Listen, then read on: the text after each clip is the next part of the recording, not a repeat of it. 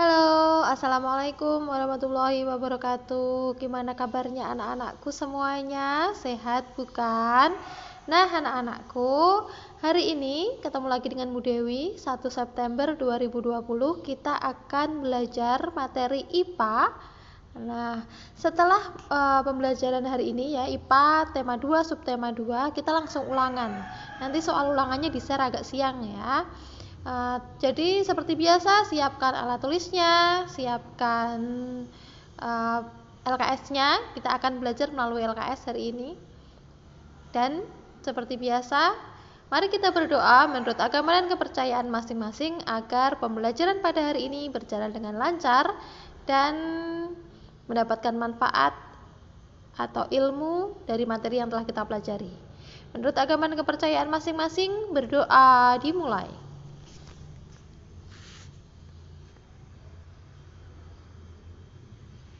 Berdoa selesai. Oke anak-anak, dari pembelajaran hari ini Bu Dewi harapkan kalian akan mengetahui apa saja gangguan alat pernafasan pada manusia, penyebabnya apa, jenis-jenisnya apa.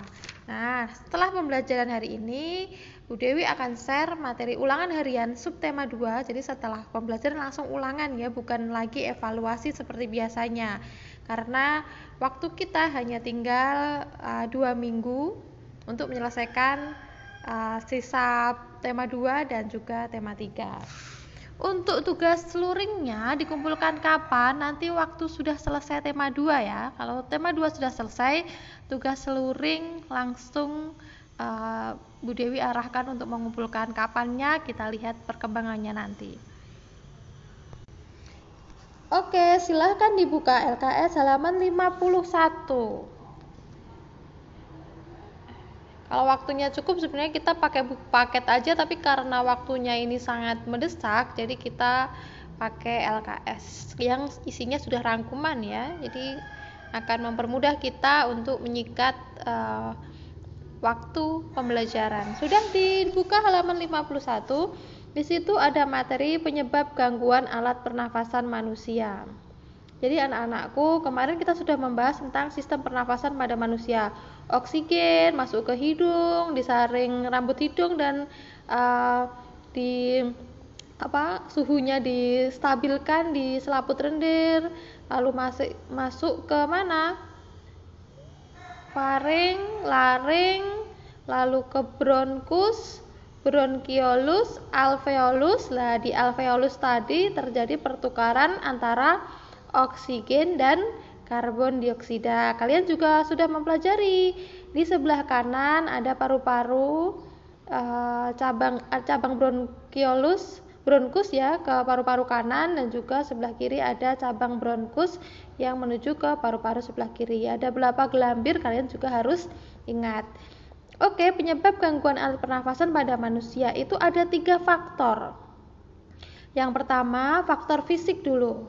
Jadi kalau faktor fisik itu misalnya ada kelainan pada organ pernafasan yang dialami semenjak dilahirkan. Misalkan bayi yang lahir belum saatnya atau bayi prematur. Jadi kan umumnya itu bayi normalnya lahir 9 bulan 10 hari ya sekitar 9 bulan tapi ada bayi-bayi prematur sebelum 9 bulan dia sudah lahir sehingga apa organ organ dalamnya itu ada yang belum siap atau belum sempurna sehingga memerlukan alat bantu pernafasan. Itu contoh faktor fisik ya.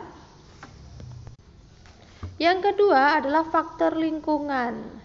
Ya, kita punya hak untuk hidup di lingkungan yang sehat, lingkungan yang bersih, lingkungan yang tidak tercemar. Lingkungan yang tidak sehat tentunya akan menimbulkan gangguan alat pernafasan. Salah satunya adalah lingkungan yang tercemar dan juga lingkungan yang banyak perokoknya. Orang yang merokok itu disebut perokok aktif, sedangkan orang yang ikut menghirup racun dari rokok itu, padahal dia tidak merokok, disebut perokok pasif. Bahaya nggak kira-kira menjadi perokok pasif? Tidak menghirup, eh, tidak merokok, tapi ikut menanggung bahaya dari merokok. Sangat bahaya. Kenapa? Karena rokok itu mengandung 2 200 bahan berbahaya bagi kesehatan. Racun utama pada rokok yaitu tar, nikotin, dan karbon monoksida. Tar itu merupakan bahan yang bersifat lengket dan menempel pada paru-paru. Kalau kelama-lamaan menggunakan rokok atau menghirup racun dari rokok, maka paru-parunya akan menghitam karena tar itu menempel pada paru-paru perokok aktif dan juga perokok pasif. Lalu nikotin merupakan bahan yang pengaruhi saraf dan peredaran darah. Zat ini dapat memicu timbulnya kanker paru-paru. Nah, nikotin itu memicu kanker paru-paru. Jadi harus uh, benar-benar kita menghindari rokok karena penyakit seperti kanker itu adalah penyebab salah satu penyebab kematian terbesar di dunia. Lalu karbon monoksida merupakan zat yang membuat darah tidak mampu mengikat oksigen. Sangat berbahaya ya karbon monoksida itu. Padahal di alveolus itu darah akan mengantarkan ya mengantarkan oksigen akan bertukar dengan oksigen dan karbon dioksida di alveolus. Nah, bagaimana kalau darah tidak bisa mengikat oksigen? Padahal tubuh sangat membutuhkan oksigen. Itu makanya apa efeknya sangat luar biasa berbahaya. Jadi orang yang menghisap rokok akan mengalami 14 kali resiko lebih besar menderita kanker. Jadi anak-anakku semua, Ibu Dewi harapkan kalian jangan pernah mencoba-coba menghisap rokok atau kalau ada orang yang merokok di sekitarmu, lebih baik kalian menghindar, ya.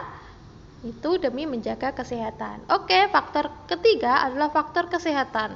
Faktor kesehatan adalah adanya penyakit yang menimbulkan gangguan pada alat pernafasan, misalnya influenza, asma, bronkitis, TBC, kanker paru-paru dan lain-lain itu termasuk faktor kesehatan. Nah, itu itu tadi ya tiga faktor yang mempengaruhi atau yang menunjukkan gangguan pernafasan pada manusia. Ada faktor fisik ya. Itu biasanya ada sejak lahir lalu faktor lingkungan dan juga faktor kesehatan. Sekarang kita akan mempelajari jenis gangguan alat pernafasan pada manusia. Yang pertama adalah sesak nafas. Sesak nafas merupakan gangguan pernafasan karena udara yang tercemar oleh asap sehingga menimbulkan dadanya uh, sesak, berasa sangat sesak itu itu disebut sebagai sesak nafas. Lalu yang kedua influenza merupakan penyakit yang disebabkan oleh virus ya. Penyakit ini dapat menular melalui udara. Kalian pernah uh, flu belum? Biasanya ciri-cirinya itu demam, menggigil, batuk, sakit kepala bersin-bersin, nyeri punggung, lalu ada lendir keluar dari hidung ya, pilek gitu loh itu disebut influenza. Influenza itu karena virus ya dapat menular. Makanya kalau teman kita ada yang flu ya jangan masuk sekolah dulu, nanti takutnya menular. Yang apa ini? Yang lagi apa booming sekarang ini juga masuk flu ya. Corona ini termasuk dalam uh, gejala-gejalanya hampir mirip dengan orang influenza seperti batuk, panas, sesak nafas dan lain-lain. Yang ketiga adalah asma, yaitu gangguan pernafasan karena penyempitan saluran pernafasan. Menyempitnya saluran pernafasan dapat terjadi karena beberapa hal.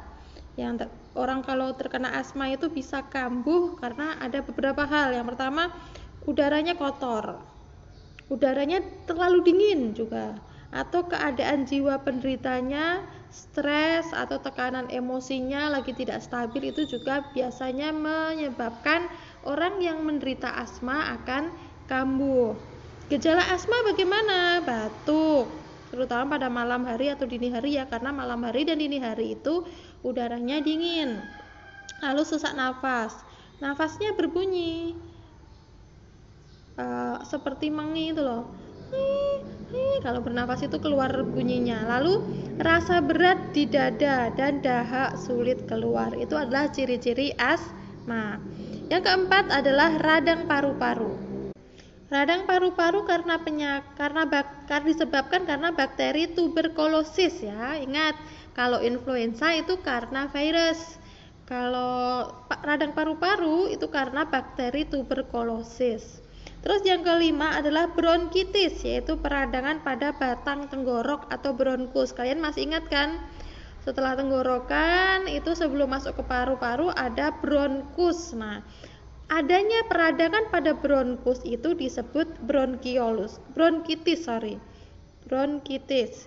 Lalu polip yaitu merupakan penyempitan saluran pernapasan akibat terjadinya pembengkakan kelenjar limfe. Lalu yang ketujuh adalah pneumonia. Pneumonia itu adalah penyakit yang ditimbulkan karena jenis bakteri atau virus pada saluran alveolus ya. Jadi ada bakteri atau virus di saluran alveolus. Kalau bronkitis itu ada peradangan di bronkus, tapi kalau pneumonia itu ada di saluran alveolus sangat berbahaya ya, menyebabkan terjadinya radang pada bagian selaput paru-paru. Lalu kanker paru-paru merupakan salah satu penyakit yang paling berbahaya karena kanker itu adalah salah satu penyebab kematian terbesar di dunia ya. Sel-sel kanker pada paru-paru terus tumbuh tidak terkendali. Penyakit ini lama-kelamaan dapat menyerang seluruh tubuh.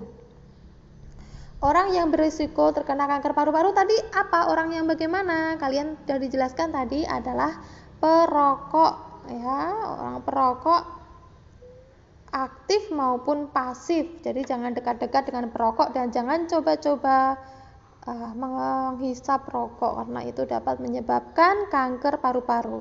Yang ke-10 adalah emfisema, merupakan penyakit pada paru-paru. Paru-paru mengalami pembengkakan karena pembuluh darah pada paru-paru kemasukan udara. Itu emfisema ya. Paru-parunya bengkak karena ada pembuluh darah yang kemasukan udara. Yang ke-11 adalah tonsilitis, yaitu radang amandel adalah peradangan yang terjadi pada amandel atau tonsil. Kondisi yang dinamakan juga dengan tonsilitis ini merupakan ini sebagian besar dialami oleh anak-anak. Amandel atau tonsil merupakan dua kelenjar kecil yang berada di dalam tenggorokan. Organ ini berfungsi sebagai pencegah infeksi terutama pada anak-anak. Oke, itu tadi jenis-jenis gangguan alat pernafasan pada manusia. Jadi, habis ini kita ulangan IPA ya. Sekian dari Bu Dewi, semoga materi pada hari ini bermanfaat dan kalian sudah yang sudah dianugerahkan oleh Tuhan alat pernafasan harus mensyukurinya dengan cara apa? Tentunya dengan menjaga kesehatan pernafasan kita. Sekian dari Bu Dewi. Wassalamualaikum warahmatullahi wabarakatuh.